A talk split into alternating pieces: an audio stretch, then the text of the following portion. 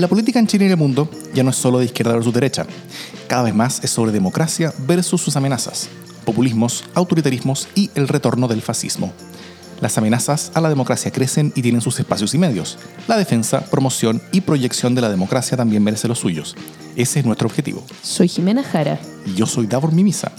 Y, según el Rejuego Edwards, desde la Plaza Central de Pyongyang, esto es Democracia en LSD.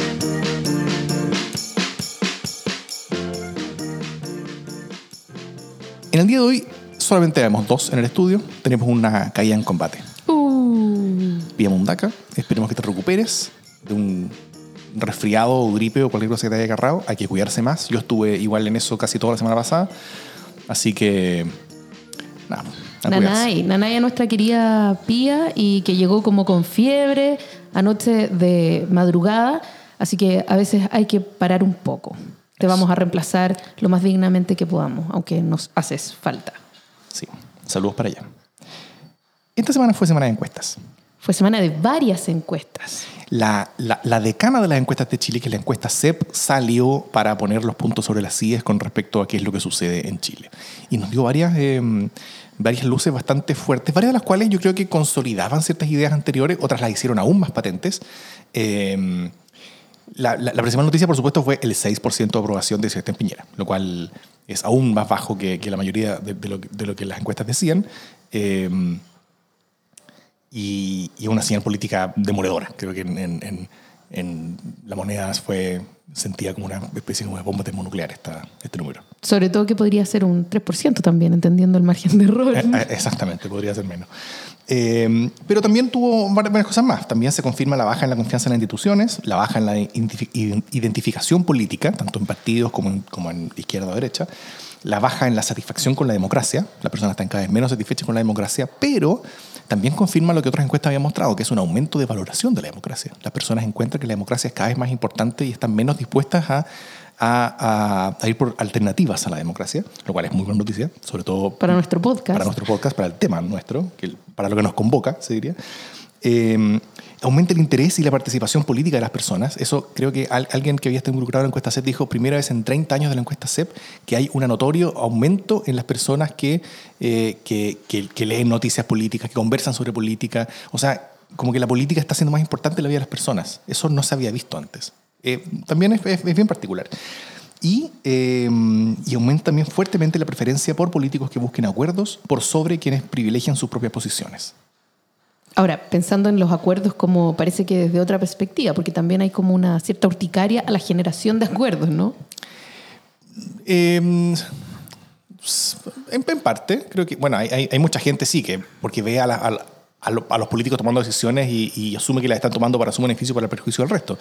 Pero aún así hay cierta convicción de que, de que quienes son más propensos a los acuerdos le está yendo un poco mejor. De hecho, esto, esto también se ha dado en, en- en- en- casi todas las encuestas donde, donde los políticos, o sea, todos han bajado, la política en general ha bajado, en general, generalizadamente, pero, pero quienes menos han bajado, e incluso un par que han subido un poquito, son quienes han, han- han estado más, como que, más presentes en la, en, la generación de acuerdos. Mario de Bordes, eh, Boric, eh, gente así ha, ha tenido buena, buena aceptación. ¿ah? El, el- el ministro Briones, por ejemplo, también. Franco Parisi, que ha sido súper importante en este proceso. ¿No? ¿No? ya, perdón. Eh, y también sobre la Constitución, eh, 67% aprueba, aprobaría y 13% rechaza. Eso sería la, la CEP. Y la CEP yo creo que tiene varias consecuencias políticas grandes. Pero antes revisemos un poquito lo que publicó ayer la encuesta Mori. Sí, la, Mori también viene bien interesante, fíjate, trae varias pistas de reflexión. Eh, dice cosas que son bien duras, la Mori fiel, para decirlo más, completamente, Mori fiel, Friedrich Ebert Stiftung, etcétera, etcétera. Eh, algunos datos que me parecen relevantes, eh, eh, por ejemplo, el 90% de los encuestados y encuestadas cree que no hay igualdad ante la ley. Luego también tenemos que más del 80% de los chilenos cree que se gobierna para los grupos poderosos en su propio beneficio. También tenemos que más del 60% no sabe cómo votan sus amigos y conocidos. Entonces, ahí eh, me, llama la atención este dato porque normalmente eh, en contextos más politizados, como los que comparte a lo mejor Davor y ciertamente los que comparto yo, eh, uno tiene idea exactamente qué vota más o menos toda la gente con la que se relaciona. Exactamente. Eh, y si Hola, no- ¿cómo has estado? ¿Cómo vas a votar para el plebiscito? Y, y si no, uno no se relaciona. Pero genera un gran nivel de desconfianza el no saber qué es lo que piensa más o menos el otro. Eh, pero parece que no, ciertamente no es la norma. El 65% de, la- de los encuestados dice que no tienen idea cómo votan ni sus familiares ni sus amigos, lo cual habla de, de un punto que tiene que ver como con la desideologización y la desactivación a lo mejor del clivaje izquierda-derecha, que es algo que se viene conversando y a lo que yo más rato le quiero dar un- una vuelta nueva. Eh, así que lo dejo ahí puesto. Luego también tenemos que eh, el 64% de las personas evalúa eh, la confianza en Piñera. La pregunta es, ¿cuánto le cree a Piñera entre 1 y 7? Y siendo 1 no le creo nada y siendo 7 le creo todo. Y el 64% de la gente lo evalúa en 1, 2 y 3, o sea, no le cree nada. Eh, el, 10 el 16% se eh, identifica con el gobierno, 40% con la oposición y 44% con ninguno. O sea, no sabe, no responde o no se identifica, etc. O sea, hoy día tenemos una mayoría que se niega a, matricularse en una de las tendencias ideológicas. ¿Cómo lo veis? Eh, es consistente con resultados que vienen de hace mucho tiempo. Desde, el- desde mediados de los 90 yo creo que, que la identificación política ha venido bajando en cada día libre y yo creo que eso continúa hoy día. Eh, siempre eh, es, difícil pensar cómo esto puede seguir bajando la identificación. Pero bueno, pero mientras la identificación baja, la, la valoración por la democracia sube e incluso la participación política está subiendo un poquito. Hay ciertas señales que dirían que la participación, incluso que no fuera obligatorio el, el plebiscito, va a ser mayor que las últimas elecciones. Eh, sobre todo por lo que se dice con respecto a la, a la, a la, a a tasa mucho mayor de, de corrección de direcciones ante el CERVEL. O sea, hubo mucha más gente interesada en corregir la, la dirección en la que está inscrita el CERVEL para poder votar cerca donde vive o cerca donde trabaja, qué sé yo. Eh, y, y, y, eso es una señal como proxy que muy probablemente habla sobre una mayor participación. Eh, no sabemos cuánto mayor, hay ciertas encuestas que, que nos empiezan a dar algunas luces, pero, eh, pero yo creo que, bueno, hay de dulce de graspo. Hay noticias buenas y noticias malas. No hay solamente malas, eso creo que es lo importante. Sí, a mí me parece súper interesante eh, este dato como de la desactivación política que, que, en el fondo creo que hay que reinterpretarlo, porque Davor bien dice cómo ha bajado la identificación política y yo creo que ha bajado la identificación en torno a los polos izquierda-derecha, ¿no? Sí. Eh, es decir, la gente sea, entre comillas, lo que, lo que ha ocurrido es que hemos dicho que las personas se han, comillas, despolitizado, pero quizás lo que está ocurriendo es que se están negando a ese clivaje. Así es. Y entonces hoy día, eh, lo que a mí me parece es que hoy día hay otro clivaje que es mucho más claro, que es el clivaje eh, poderosos eh, o, incluidos en el poder, excluidos del poder, ¿no? Entonces, tú tienes un montón de gente que hoy día siente que, el 80% del, o sea, el 80% de la gente, digo, de la, de la Mori, eh, piensa que se gobierna solo para los poderosos.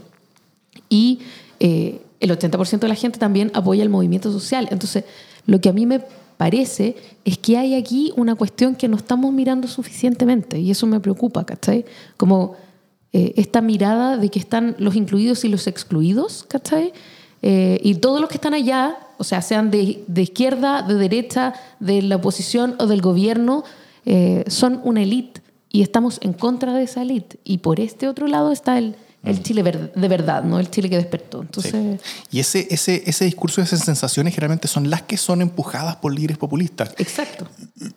Lo distinto, o, o- o- o- no sé si novedoso, pero, pero, pero menos particular en el caso chileno, es que no hay ningún líder empujando esto. Hay algunos intentándolo, claro, pero, pero, pero no hay ninguno que, que, que lo esté teniendo éxito. Este, este discurso y estas imposiciones como, como culturales en torno a este clivaje élite versus pueblo o centralidad del poder versus periferia del poder, eh, tiene que ver, o sea, ha sido más bien eh, espontáneo, ha sido más bien como, de, como, co- como desde abajo hacia arriba y no empujado por un discurso de interés político, que es el caso de la mayoría de los, de, de- los líderes populista- populistas que hemos estado viendo en el mundo occidental lo- los, últimos años.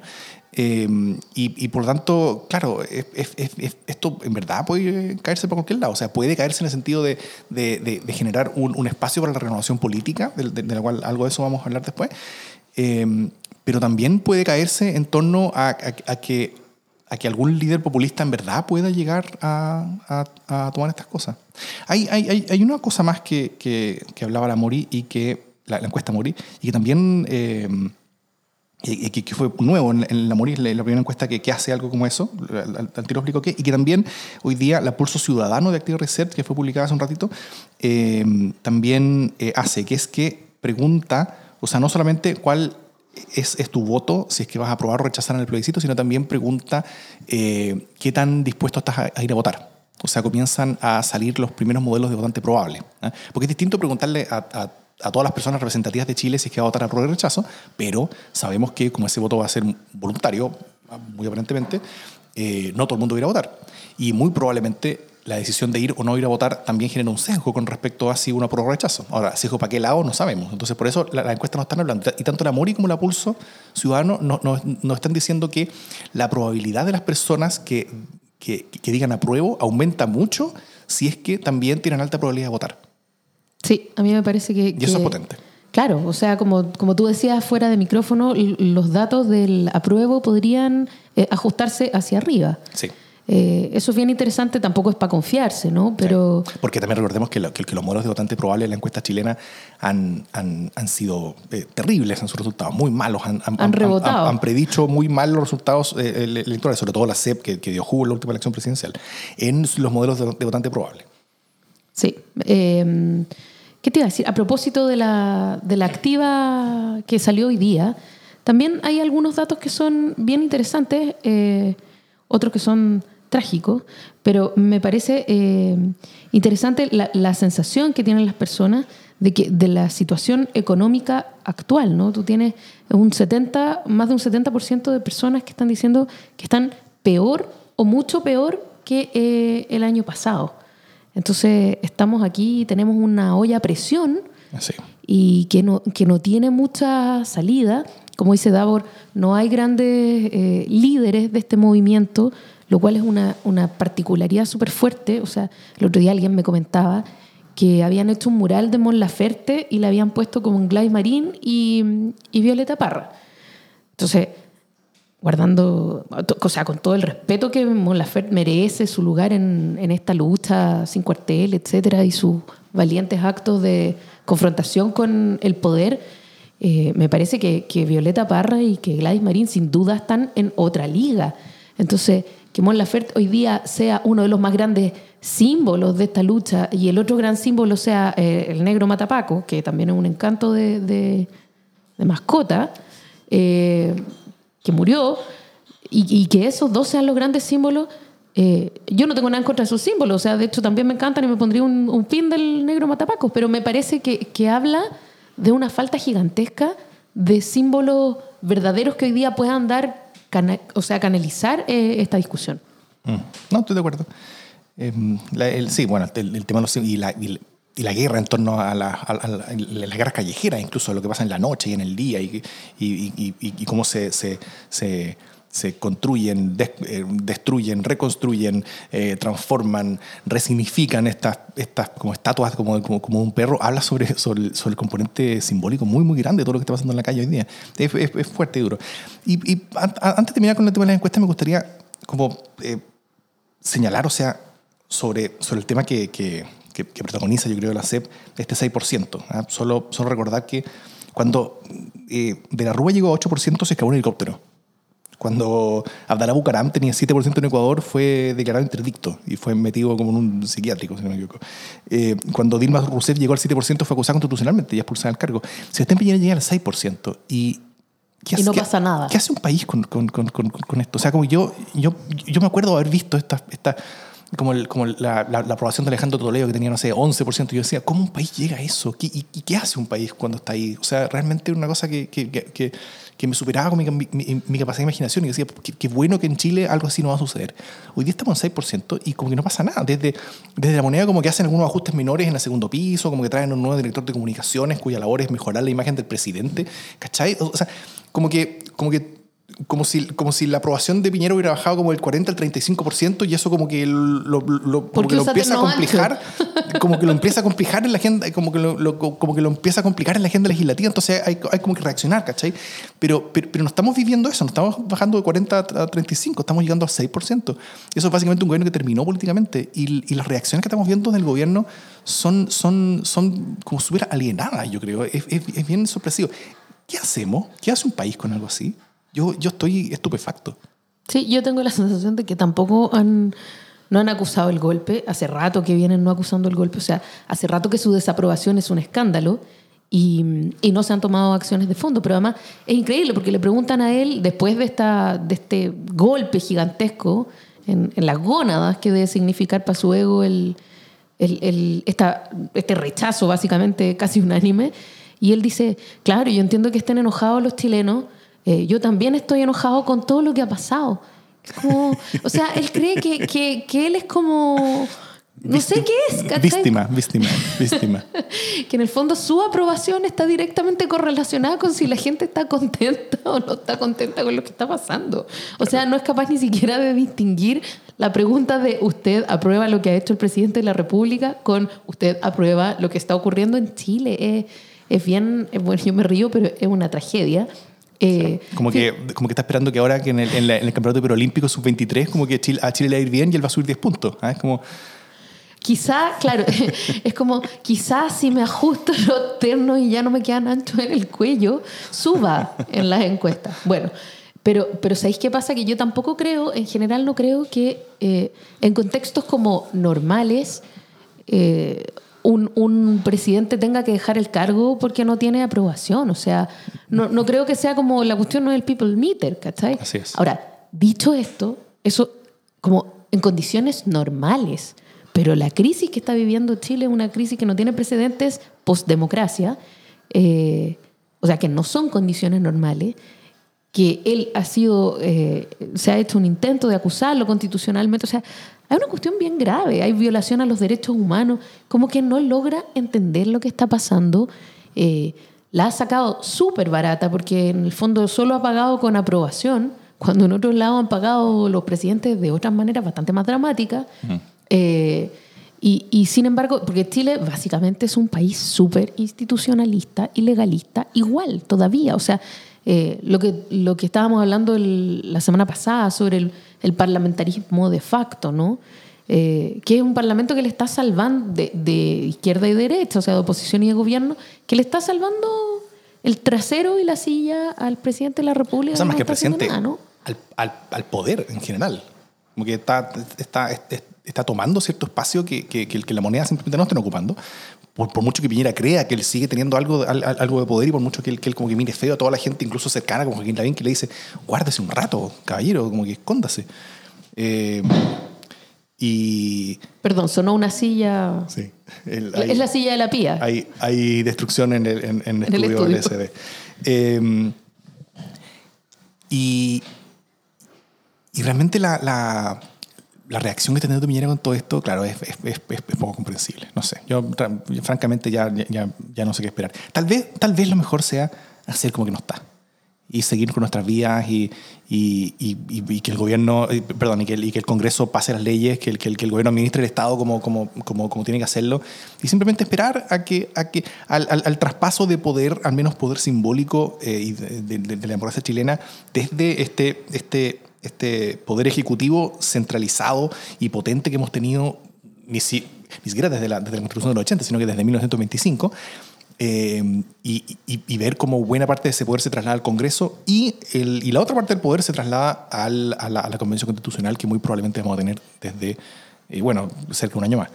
Eh, pero, pero al menos en, la expectativa de esa Convención Constitucional, ahí, ahí, ahí va a estar buena parte de la, de la atención. No creo que, que, que las personas, incluso con su mayor politización en sus vidas diarias, tengan eh, tanta atención como para, como para estar escuchando por un lado, a un Congreso que va a estar haciendo ciertas leyes sociales que van a ser importantes, por otro lado, a una convención constitucional donde va a estar toda la expectativa de la generación del Chile del futuro, y por otro lado, a un presidente o a un gobierno con nula aprobación, con nulo capital político y que no está haciendo básicamente nada. Sí, o sea, a mí yo estaría, estaría por estar de acuerdo contigo si es que efectivamente no hiciera nada, pero lo que está haciendo es subirle la perilla eh, a la repre cada vez que puede. Entonces, eh, lo desaprueban y, y subamos la represión. Eh, lo siguen desaprobando, subámosle otro poco a la represión, porque como la gente no está contenta con lo que está pasando en Chile, básicamente lo que está pasando en Chile es que hay desorden. eh, la agenda es de, es de, orden público. Entonces, si por último dejara caer esa, esa agenda infame, estaría por estar de acuerdo, pero no es así. Y ahora vamos a ver uno de esos casos.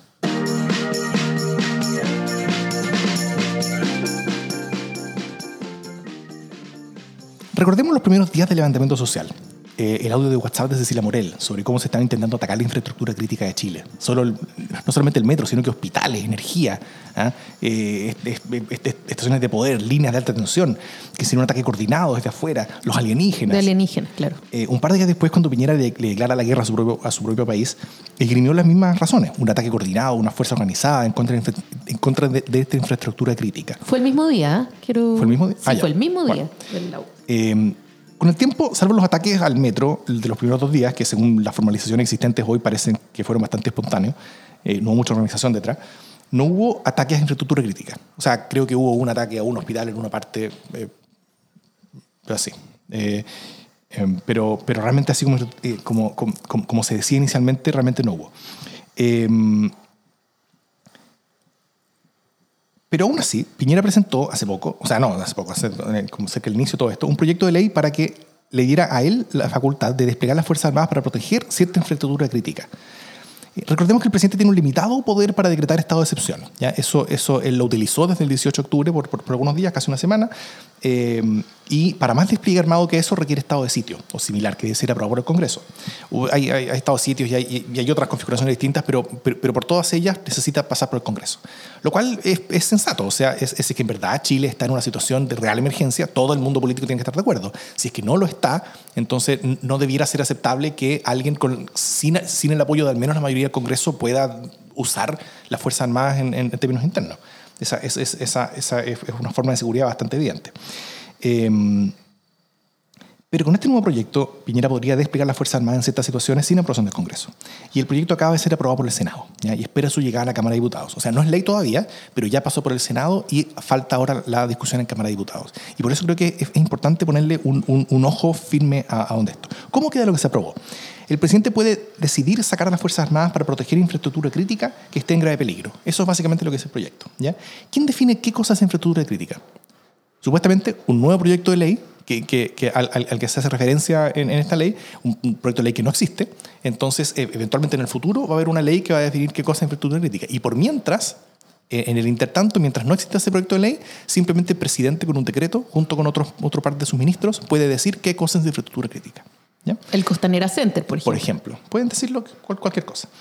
Eh, ¿Y quién define qué cosa es grave peligro? También el presidente.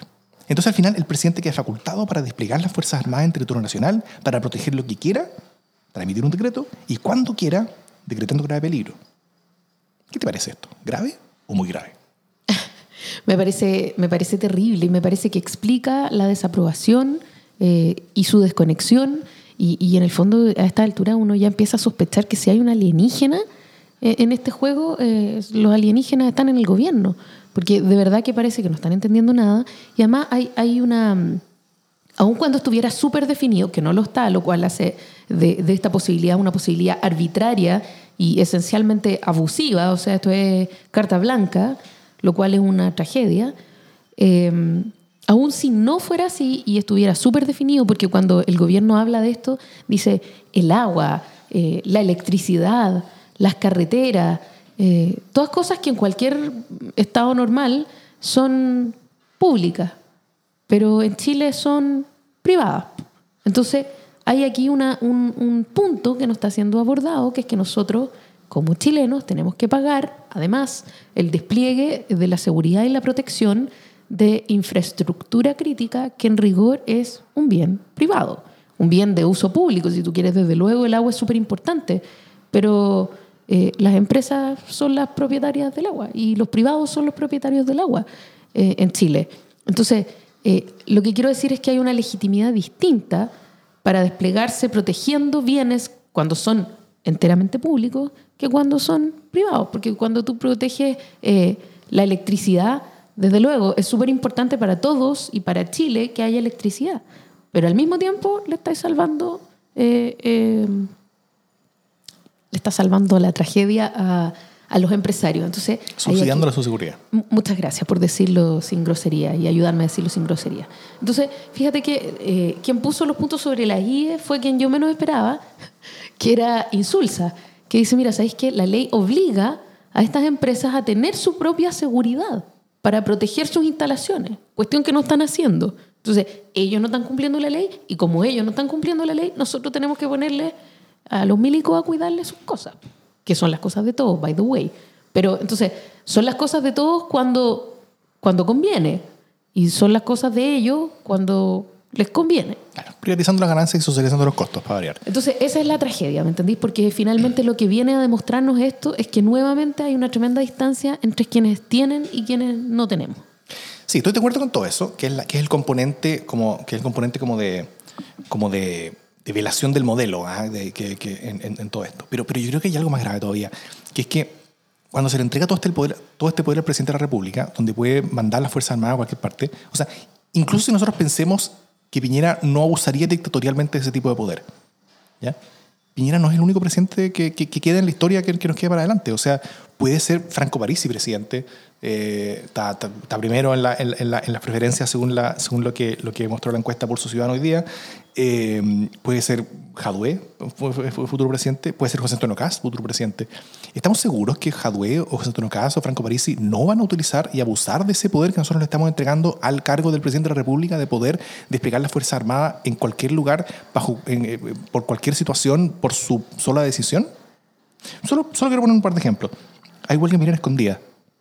Infraestructura, infraestructura crítica se declara minera escondida, así que se despliegan las Fuerzas Armadas para, eh, para acabar con la huelga y volver eh, a, que se trabaje ahí. Hay un campamento de protesta frente al Palacio de Tribunales, Fuerzas Armadas. Hay una toma en el Barro Arana, Fuerzas Armadas. ¿Por qué Carabineros? No, infraestructura crítica, Fuerzas Armadas. Eh, est- está Eduardo Ortez buscando firma en el Paseo Huérfanos, Fuerzas Armadas. ¿Qué podría salir mal con todo eso? Eso, es, eso, eso todo sería con un, con, eh, con un presidente, por ejemplo, de, de ultraderecha, con José Antonio Caz, sería esperable que, que utilizara las cosas así. Pero, pero veamos el otro lado. Hay un juicio laboral en la papelera, infraestru- infraestructura crítica, en grave peligro de vulneración de derechos de los trabajadores. Fuerzas Armadas y se ocupa la papelera con las Fuerzas Armadas. La, la SOFOA opina algo contra el gobierno, las Fuerzas Armadas ocupan su, su, su, su- establecimiento. Un- una homilía en, en la catedral que no le gustó al, al- al gobierno, las Fuerzas Armadas ocupan la catedral. O sea, cuando nosotros estamos entregando un poder así a un presidente de la República, hay una razón de por qué tenemos una institucionalidad que, que, que, que pueda eh, eh, ponerle contrapeso al poder del presidente, que es para que no lo abuse. O sea, no podemos confiar en simplemente la, la altura moral de una sola persona para entregarle todo este poder. Y estamos viendo uno y otro y otro ejemplo a, a través del mundo de presidentes que no tienen la altura moral y que están eh, llegando a, a lugares en los cuales están teniendo un gigantesco poder y están abusando de él de, de- de manera descarada. Miremos a Trump, miremos a, a- a- Duterte en Filipinas. Eh, hay, hay, hay, mucho sucediendo y incluso si estamos seguros y tranquilos con que Piñera no usaría este poder, yo no tengo ninguna razón para asegurar que Piñera no usaría este poder, eh, no, eh, cualquier persona que pueda venir después sí lo puede hacer, porque no tenemos control de quién va a ser presidente después realmente, más allá que el, mínimo poder que cada uno de nosotros tiene en, en- en- en- en- en la- en- en las elecciones. La democracia chilena está muy frágil, realmente se puede ir para cualquier lado, como habíamos visto antes cuando vimos la encuesta. Entonces, eh, es, una situación re, re, re compleja darle todo este poder a, a una persona. Y mi pregunta es ¿por qué? Al final, todo esto se está haciendo simplemente para justificar ese discurso de ataque, de ataque externo, de ataque generalizado, eh, que, con, el cual Piñera justificó su declaración de guerra. Sí, no, no hemos soltado la, por eso te digo, no hemos soltado ni la agenda de seguridad pública, eh, no hemos avanzado estructuralmente en las demandas sociales y estamos respondiendo con represión al movimiento social y eso es así. O sea, los que dicen que es una caricatura eh, decir que se está criminalizando la protesta de todas las maneras posibles es que es exactamente lo que está pasando. Y si hay, y si hay algo que no necesita Chile hoy día, es más poder para el presidente, siendo presidente Piñera o quien sea. Así es. Y, eh, y, y si, si bien hablamos antes de, de- de- cómo era importante que el gobierno asumiera de una vez que tiene 6% de aprobación y que, y que políticamente no existe, también hay, la oposición tiene que asumir que el gobierno tiene 6% de aprobación y que políticamente no existe. Y no puede estar dándole estas cosas. Porque, ¿por qué? ¿Cuál, o sea, ¿Cuál es la herramienta que el gobierno tiene para, para, para obligar o forzar o avergonzar en algo a la oposición? Cualquier cosa, cualquier palabra que salga del Palacio de la Moneda es, es, es una palabra que hoy día nadie cree. Bueno, la tragedia es que tú tienes hoy día un, un presidente de la República con un 6% de aprobación, un gobierno que anda por ahí y un Congreso, Está peor todavía, claro. o sea, que tiene un 3% de aprobación, que podría ser un cero. Eh, entonces, realmente eh, eh, estamos siendo gobernados y están tomando decisiones gente contra la cual está casi toda la gente de Chile. Y eso, como dice Davor, ¿qué podría salir mal? Mejor tomemos un poquito menos decisiones, eh, preocupémonos de, de- de tomar las decisiones que- que- que- en las cuales estamos muy, muy, muy de acuerdo, en, en las cuales hay, hay mucha aprobación ciudadana, y, y si nos dedicamos solamente a esas cosas en vez de seguir metiendo las patas en otras, eh, yo creo que va a ser mejor eh, de aquí al camino en el que tengamos esta convención constitu- con- constituyente, donde sí vamos a poder hablar con bastante más libertad, tranquilidad y poder también con respecto a cosas más importantes. Por ejemplo, una agenda social. Así es. Una agenda social debería ser protagónica en, la, en, en- en el, el- trabajo del legislativo y del, y del, y del ejecutivo. Pero, pero esta, esta agenda justificacionista del discurso de los tres primeros días de, de Piñera, eh, con todo el riesgo que nos pone hacia el futuro, o sea, realmente porque, francamente.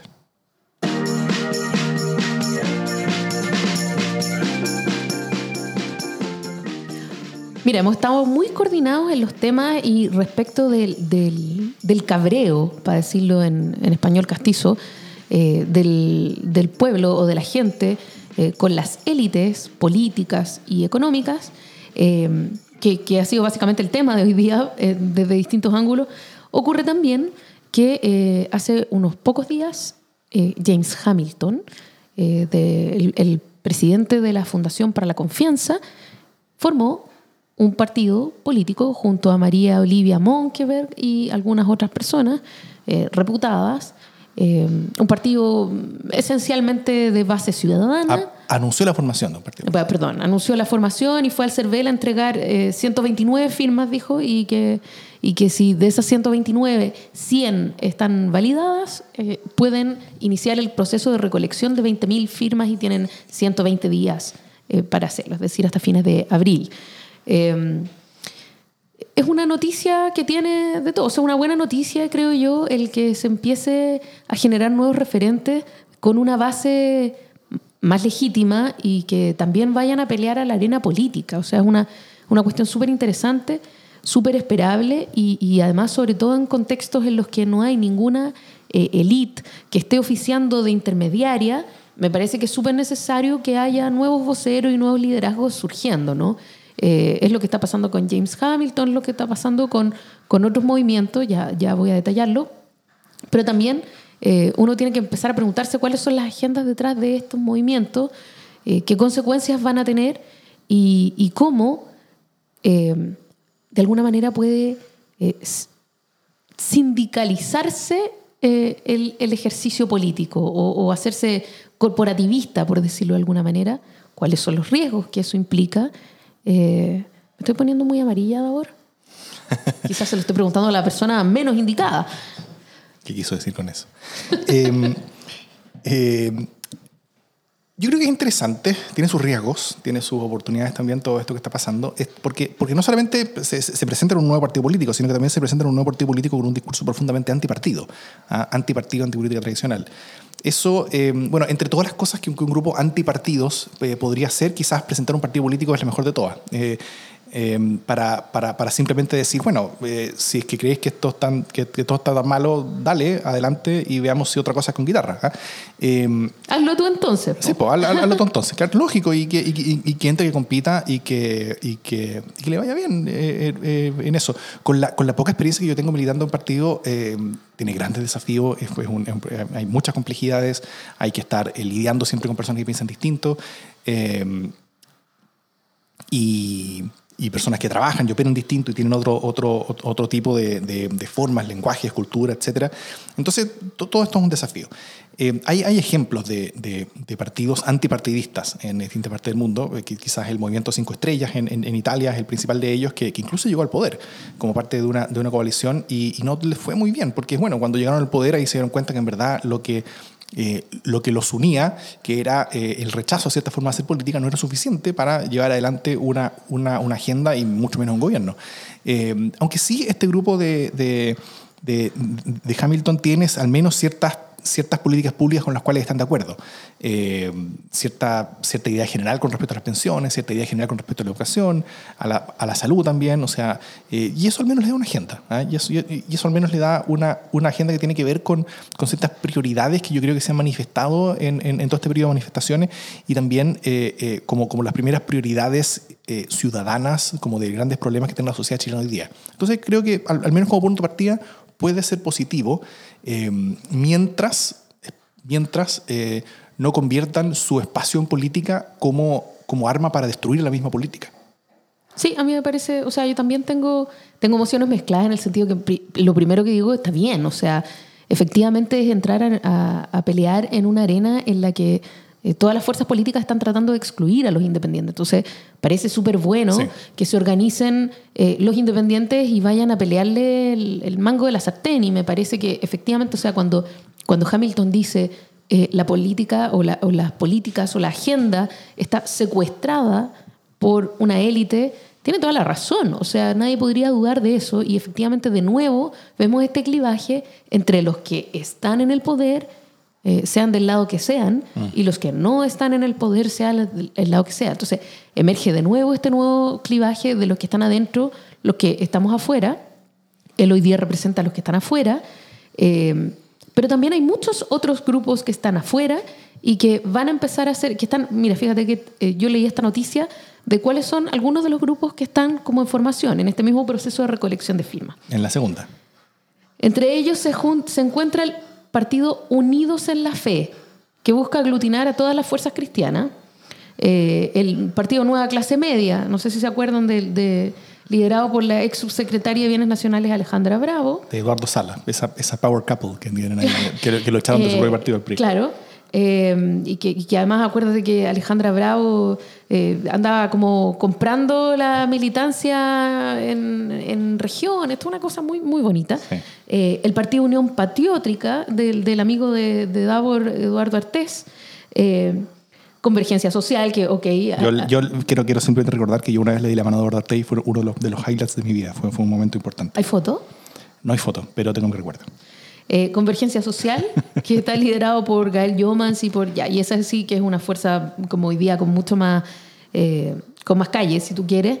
Eh, y otras colectividades son como Partido de Unidad Cristiana Nacional, también fuerzas cristianas. El, el Fuerza Nacional creo que es el de Raúl Mesa, el abogado como de los, de los detenidos de Punta Peuco. ¿ah? El Partido Fuerza Nacional, ese. El Partido Nacional Ciudadano, el Partido de Trabajadores, en fin, eh, el Partido de Trabajadores y la Ecología.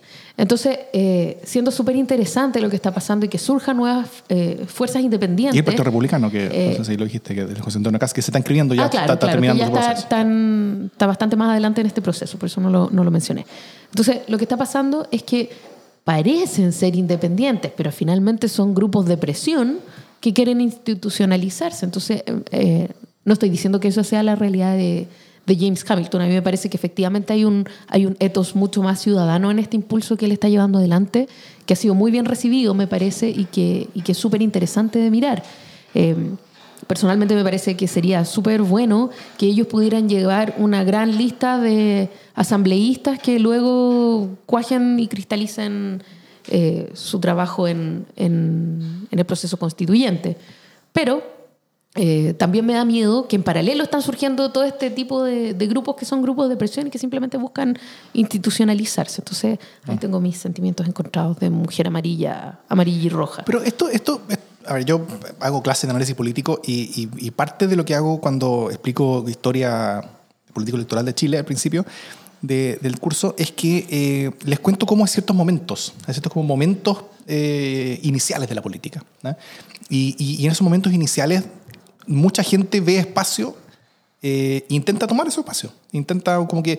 Y, generalmente esto está asociado, por ejemplo, a cambios de sistema electoral o asociado a cambios constitucionales o asociados a- a- a momentos que se sienten como, como, como distintos donde, donde, donde el electorado, donde la política, donde el clivaje cambia. Entonces, cuando, cuando todo eso cambia tanto, muchos actores entran para probar suerte y, para, y, y como son, son emprendimientos políticos al final que, que, que llegan, entran e intentan, y algunos de los cuales, la mayoría generalmente fracasa, pero algunos quedan y algunos de los viejos no logran adaptarse y mueren. ¿eh? Por ejemplo, en 1925 compitieron en la elección parlamentaria, compitieron seis partidos en la elección de, de- para la Cámara de Diputados. Pero en la siguiente elección par- eh, parlamentaria, que fue en 1932, compitieron 42 partidos. Eso fue porque había un nuevo sistema electoral, había una nueva constitución, había, había todo un, un- un esquema completamente distinto, la política se había abierto, eh, ya la cuestión social estaba completamente protagónica en, en- la política nacional, etc.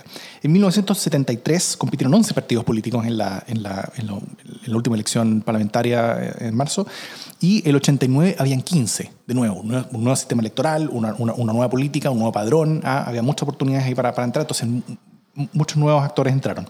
Y el 2013 teníamos 14 partidos y el 2017 teníamos 30 también nuevo sistema electoral, había cierta expectativa de una cosa generacional nueva, además el, voto voluntario en inscripción automática hacía que, que, que, había un público electoral grande nuevo que, al menos estaba semi disponible, eh, etc. Y hoy también es esperable que pase algo así. Lo que, lo que pasa en política es tan grande, tan, tan, eh, que, que, si bien recién tuvimos un, un, momento inicial en, en, política hace un par de años nomás, pero es muy probable que, que ahora estemos viviendo otro en el sentido de o que sea, sea parte del mismo, eh, en, en, el sentido de que hay un reacomodo de fuerzas. Cuando, eh, cuando nosotros hablamos de que las personas ya no se sienten representadas por, por el eje izquierda-derecha, eso tiene que ver porque el eje izquierda-derecha en Chile habla sobre la discusión de Pinochet versus, eh, versus la democracia. Es, es, una discusión que está muy ligada al, al plebiscito del 88. y eso, hay, bueno, más de la mitad de los chilenos vivos hoy día no, nacieron después de eso. Entonces, eh, realmente que, que, ese, ese clivaje retrospectivo que miraba hacia atrás no estás representando bien la política o lo que las personas quieren, quieren hacer. Entonces los partidos que hoy día hablan y existen en base a ese clivaje están desconectados. Entonces hay mucho espacio para, para no solamente probar eh, nuevas oportunidades, nuevos discursos, nuevas ideas nuevas políticas públicas, sino que también hay muchas oportunidades para probar cuál es la conversación porque yo creo que eso tampoco está claro. O sea, ¿cuál es la conversación de la política hacia el futuro? Si en los 90 estuvo, estaba súper claro, ¿eh? que, era, que, era, la consolidación de la democracia en contra del, del, del, legado dictatorial, eh, hoy día no está para nada claro en el sentido de que, de, de, de, que no sabemos cuál es la conversación. Simplemente sabemos de que, esta, de que este clivaje izquierda-derecha ya no es. ¿eh? Pero no tenemos tan claro cuál, cuál, cuál es el que lo está reemplazando, cuál es el gran tema. Eh, si, si, si, a fines del, siglo XIX era, era el clericalismo versus anticlericalismo, después era, era, era la cuestión social versus el conservadurismo social, eh, después era dictadura versus democracia. ¿Qué es hoy día? ¿Cuál es la discusión de Chile hacia el futuro? Yo creo que todos estos partidos nuevos que se están presentando, no, no todos, hay algunos que son bien vergonzosos, la verdad, pero, pero al menos algunos, y, y, y al menos el hecho de que haya muchos partidos presentándose, eh, hace bastante para airear un poco un sistema político que muchas veces está bastante cerrado y bastante bloqueado. Necesita, porque además la, la legitimidad de los partidos políticos hoy día es nula, por lo tanto, si no entran nuevas fuerzas y no entra aire, como dice Davor, no hay ni una posibilidad. Eh, me voy a quedar con la sensación amable de, del optimismo que, naturalmente caracteriza a nuestro querido Davor en este podcast para no sentirme alarmada de lo que pueda pasar.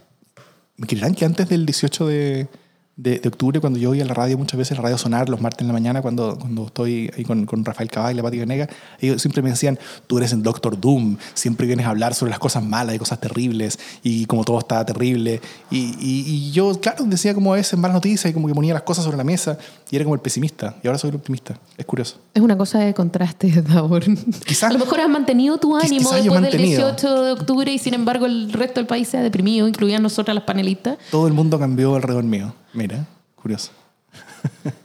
bueno, con eso.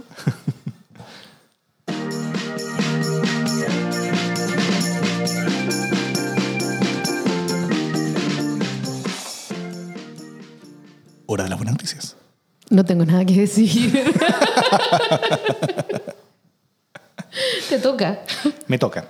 Eh, yo tengo la la buena noticia, de, ya, ya, lo habíamos mencionado antes, eh, con una pasadita, pero estos nuevos números que están saliendo están siendo bastante tranquilizados. Yo creo que hace un par de semanas habíamos vivido un momento de pánico entre todo el mundo que estaba por el apruebo constitucional, viendo cómo eh, la, la, renovada violencia post-copamientos en, en, en, en, Plaza Italia habían estado eh, poniendo en riesgo todo esto y, y, estaban haciendo que se sumaran cada vez más liderazgos políticos hacia el rechazo, eh, con, con, las dudas de Neópolis, con RN, con etcétera.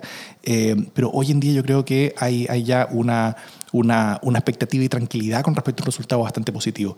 Y no solamente eso, sino que los últimos resultados con respecto a, a, cómo sería el, voto en, la, eh, en, el, en, el, plebiscito de acuerdo a la posibilidad de que la persona vote, o sea, ajustando la, a, la expectativa de voto, eh, están haciendo subir aún más los resultados. O sea, los números que yo he visto van entre el 85 y el 91% entre la gente que es muy esperablemente que vote. Y eso yo creo que, que es potente. Sí, yo creo que esa efectivamente es una buena noticia. Ahora, si tú pensáis, esa elección es promisoria. Todo lo que va a pasar por ese carril es promisorio. Eh, pero lo que va, a pasar con las presidenciales, ay, no sé, no sé si es promisorio, perdón. No, pero, pero estamos lejos y creo que no estamos poniendo atención en eso. Creo que no se trata de eso. Y, y aún más, yo creo que eso va a importar menos. Yo creo que la, que la elección presidencial que viene eh, en dos años más es la menos importante que hemos tenido desde, no sé, un siglo. O sea, realmente... A menos que aparezca un candidato verdaderamente popular, que, que resignifique todos los procesos, cosa que podría ocurrir. Es que yo creo que incluso mejor que no aparezca, porque, porque si es que aparecen candidatos así como realmente potentes o qué sé yo, eh, sería un, el retrotraernos a un liderazgo presidencial Carismático. centralista, eh, eh, eh, jerárquico, a, eh, eh, y yo creo que, que, que, que gracias, o sea, creo que hay que, hay, que- hay que darle crédito a Piñera por su gran logro. ¿ah? Piñera, el gran logro que tuvo en su segundo gobierno fue haber destruido el presidencialismo en Chile. Y, re- y relegarlo a un lugar de insignificancia. Entonces, pero, pero, pero mucho menor significancia al menos del, del- del- del que tenía. O sea, este, este presidencialismo borbónico, como decía Meo, eh, creo que termina con Piñera. Y, y- y enfrentar en este contexto, eh, con un presidente con 6% de aprobación, con un gobierno básicamente relevante, un proceso constitucional, prácticamente obliga a que ese proceso constitucional cambie las reglas del juego y cambie el equilibrio de poder hacia el Congreso y también ojalá hacia la ciudadanía eh, de manera muy, muy, muy potente. Y eso creo que es muy poderoso y muy positivo. Y eso va a hacer que Poderoso e implacable. poderoso e implacable.